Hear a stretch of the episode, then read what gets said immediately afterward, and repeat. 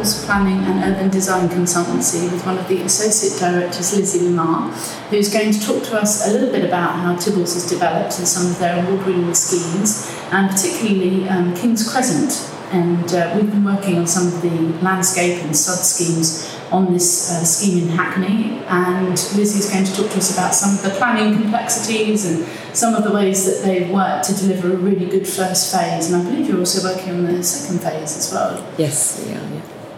So please tell us a little bit about it and uh, how you've uh, developed this particular way of working to deliver such good schemes across London. um, well, at Tibbalds, we really believe in um, working collaboratively with um, the design team. So rather than being a kind of um, arm's length planning consultant, we like to get involved, and um, because of our um, uh, multidisciplinary team, so we have planners, urban designers, and architects here. Um, we've got that kind of base knowledge to really help inform proposals.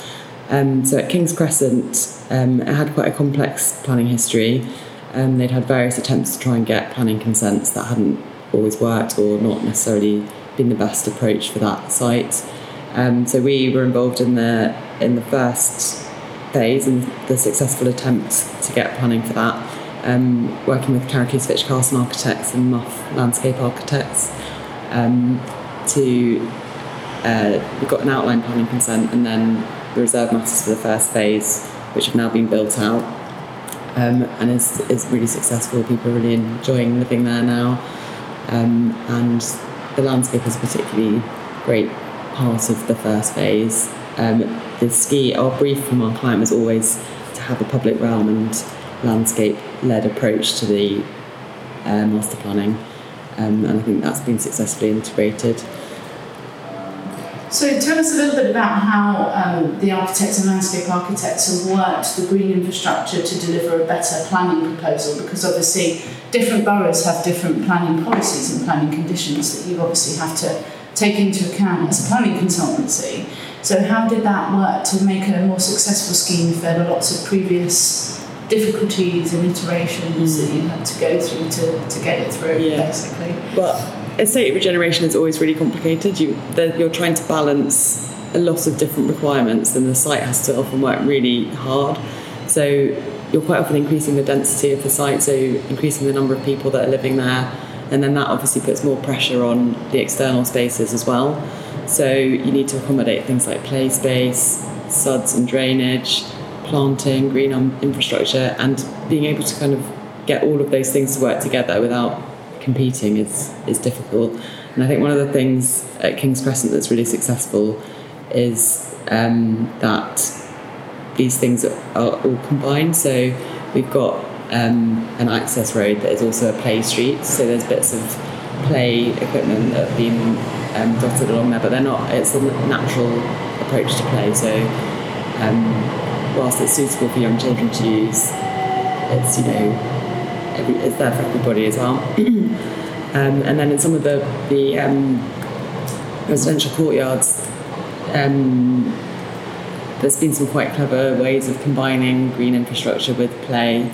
So, for example, in one of the courtyards, there's some allotments um, and green planting, um, and then there's also a children's scooter track that goes around the outside. So it's just these kind of clever ways of um, integrating things together and making more multifunctional space, I yes, suppose. Yeah. Um, because obviously we have to make our green infrastructure do more than just amenity space. Yes, so they've done that well on there. Yeah.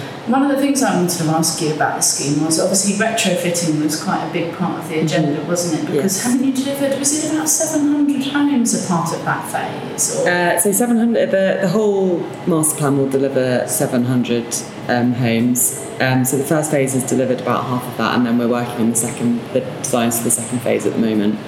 Um, but in total, when it's all built out, it will be about 700 homes. Um, and the approach to the refurbishment of the existing blocks has, has been really successful, I think, on the first phase.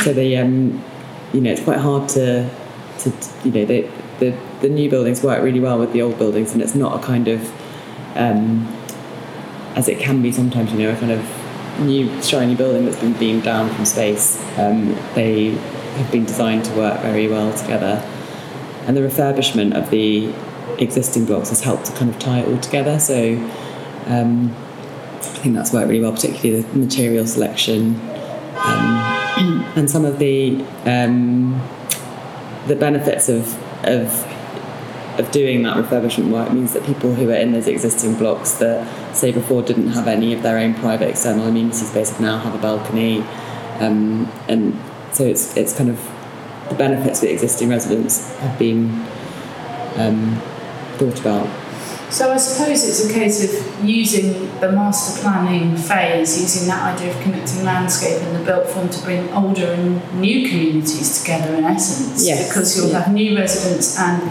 existing residents and they'll have Yeah. to be sharing this new landscape in, Yeah. in essence. Yeah, and it, I mean, I think that's one of the. So it just won the Mayor's Award at the New London Architecture Awards, and I think that's one of the reasons that it won is because of the approach to trying to tie the community together.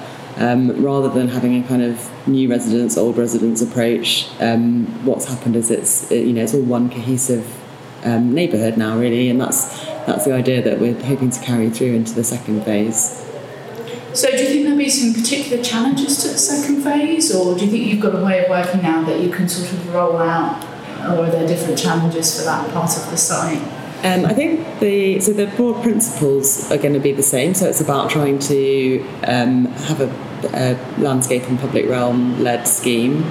Um, the it's a different it is a different type of the, the arrangements of the second phase are slightly different. Um, so it's not going to be the same kind of courtyard approach to, to it. There's going to be some more bigger public spaces.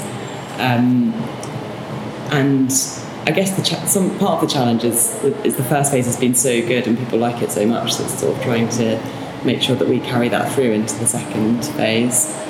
So obviously, if you've got more open space in the, in the second phase, or a little bit more to play with by the sound of it, will you be looking a bit more at sort of opportunities for marrying up green infrastructure and water management in a multifunctional way? If you've got a different layout, are there more opportunities? So one of the things that the landscape architects might have been looking at is um, there's a large public space in the middle um, that needs to accommodate a muga, so a play area, planting, green infrastructure, and various other um, bits. Yeah. I like that. Yeah, so a games area. Um, and they've been looking at some quite clever ways of trying to accommodate. Um, so rather than being your kind of standard football pit, you know, ball court, um, looking at ways to um, have the fence treatment to be greened, um, rather than everything being kind of hard landscape, and then using um, planting and um, clever sort of landscape to put seating in and, and things. So it's more of a um, rather than often play equipment like that, it's kind of shoved around the back so that people can't see it. But actually, it's sort of being celebrated here. That's excellent. And do you think this will be a sort of way of working that you'll be able to roll out in other boroughs? Have you got any other projects at the moment that you're looking at that you'll be taking this landscape-led approach to in, in many ways? Yeah, I mean, at Tibbalds we do lots of estate regeneration projects, um, and you know the landscape is always the thing that ties it together, and it's actually the it's it's one of the really positive things for existing residents to kind of get their heads around. You know, they're quite often um, the public realm is quite poor, or it's been neglected for for a number of years. It's been difficult to maintain, so often it's a kind of negative, and then actually what development can bring is a really kind of positive um, new landscape that's for everybody. Um, so rather than just being for the new residents, it does help sort of tie everything together. Um, we did a similar. I've been working on some estate regenerations in Camden as well, um, and there's a project called the Bourne Estate that I worked on. That's got um, it's a historic estate where we've um, built some new buildings, and that's open now as well. And the landscape there is really successful at tying the old and the new together. No, that's a, it's a really important approach to take, and I suppose the challenge is you, you have sometimes a, quite um, a difficult mix of social housing market rate or housing be at market rate. And how what do you think the challenges are for, for a planning consultancy to accommodate those different typologies of land and use Yeah. and possible values? Yeah, I mean, it is very complicated, and you're often fighting different views. So, um, and we would we would support an approach of mixed tenure, so mixing everybody up and actually creating a mixed and balanced community. But often you have that um, uh, the commercial people on the other side saying this is going to create more value, and it's a fine balance between creating value because that allows you to deliver more for the public and more so more affordable housing. Um, but it's it's, a, it's a kind of fine balance. Um, and w- what I like to avoid is trying to avoid a kind of really agent-led approach where they have a very fixed view of what the market wants. And actually, I think sometimes um, you need to take some of that kind of with a pinch of salt and um, let the scheme evolve. As Not- it feels natural Yeah. in that site. Yeah. So um, obviously we've just had a new revised NPPF come out, and uh, probably not everybody's had a chance to scrutinise it. But what do you think some of the real challenges to national planning policy have been for you as a consultancy? Because obviously there's not a lot of detail in some areas, particularly we found when it comes to green infrastructure and landscape. It's almost up to boroughs and local authorities to lead the way, and sometimes they don't ask for very much at all. Yeah. Um, yeah, I mean, so when we moved towards having the NPPF um, back in 2012, you know, we used to have a whole swathe of planning documents, and then suddenly it gets um, reduced down to just one document. Um, and it does have to be quite broad. Um, I think that the, the thing that's interesting in the new version is the emphasis on design, which is really encouraging. Um, so making sure that design is now much more part of the, the planning system. I think that helps with some of the kind of green and blue infrastructure stuff as well, making sure that those things are incorporated into proposals. Um, it's at Tibbalds we feel really strongly about good design um, and that it needs to be linked with planning. Um, all of the projects we have, we really have a kind of design-led approach to them, um, making sure that things are the best that they can be, rather than a kind of traditional planning land use type approach. So obviously, when you're working with some of these mixed-use schemes, some of the challenges are also maintenance afterwards. So you've regenerated an area; they've got a lovely, shiny new site. Um, do you often see the sort of um, do you see the development of communities taking ownership over these new areas? Do you revisit and have a look and see how they've evolved and who looks after particular areas?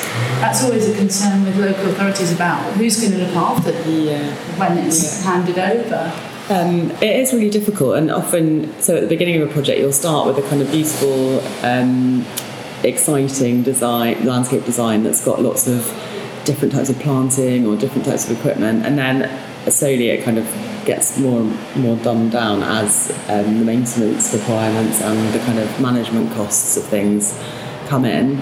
Um, I think from experience now, as, as more and more of these kind of local authority led projects happen, people have got um, better at, at designing something that councils can manage and being quite creative at, at, at being able to work within the parameters of what councils can maintain and manage.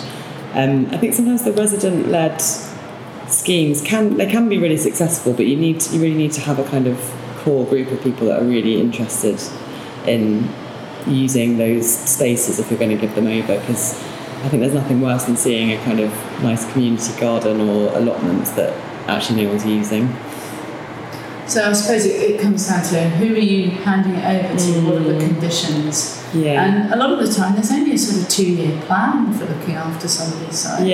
Yeah. I mean maybe something along those lines of changing that, that length of time people have to maintain. Yeah, and I think space. yeah, yeah. I mean, so often your planning conditions will say you need to maintain the landscape yeah for two for up to two years, um, or if you know trees fail in that time, then you need to replace them. But yes, there's nothing after that. Um, and I think a lot a lot with kind of resident led um, gardening initiatives. You know, you need to support them.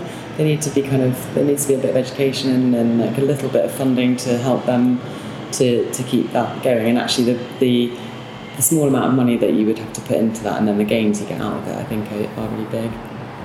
Well, thank you very much for talking to us about your work, and uh, hopefully we'll hear some more about how phase two is going Great, yeah. in King's Crescent. Thank you very much. Thanks.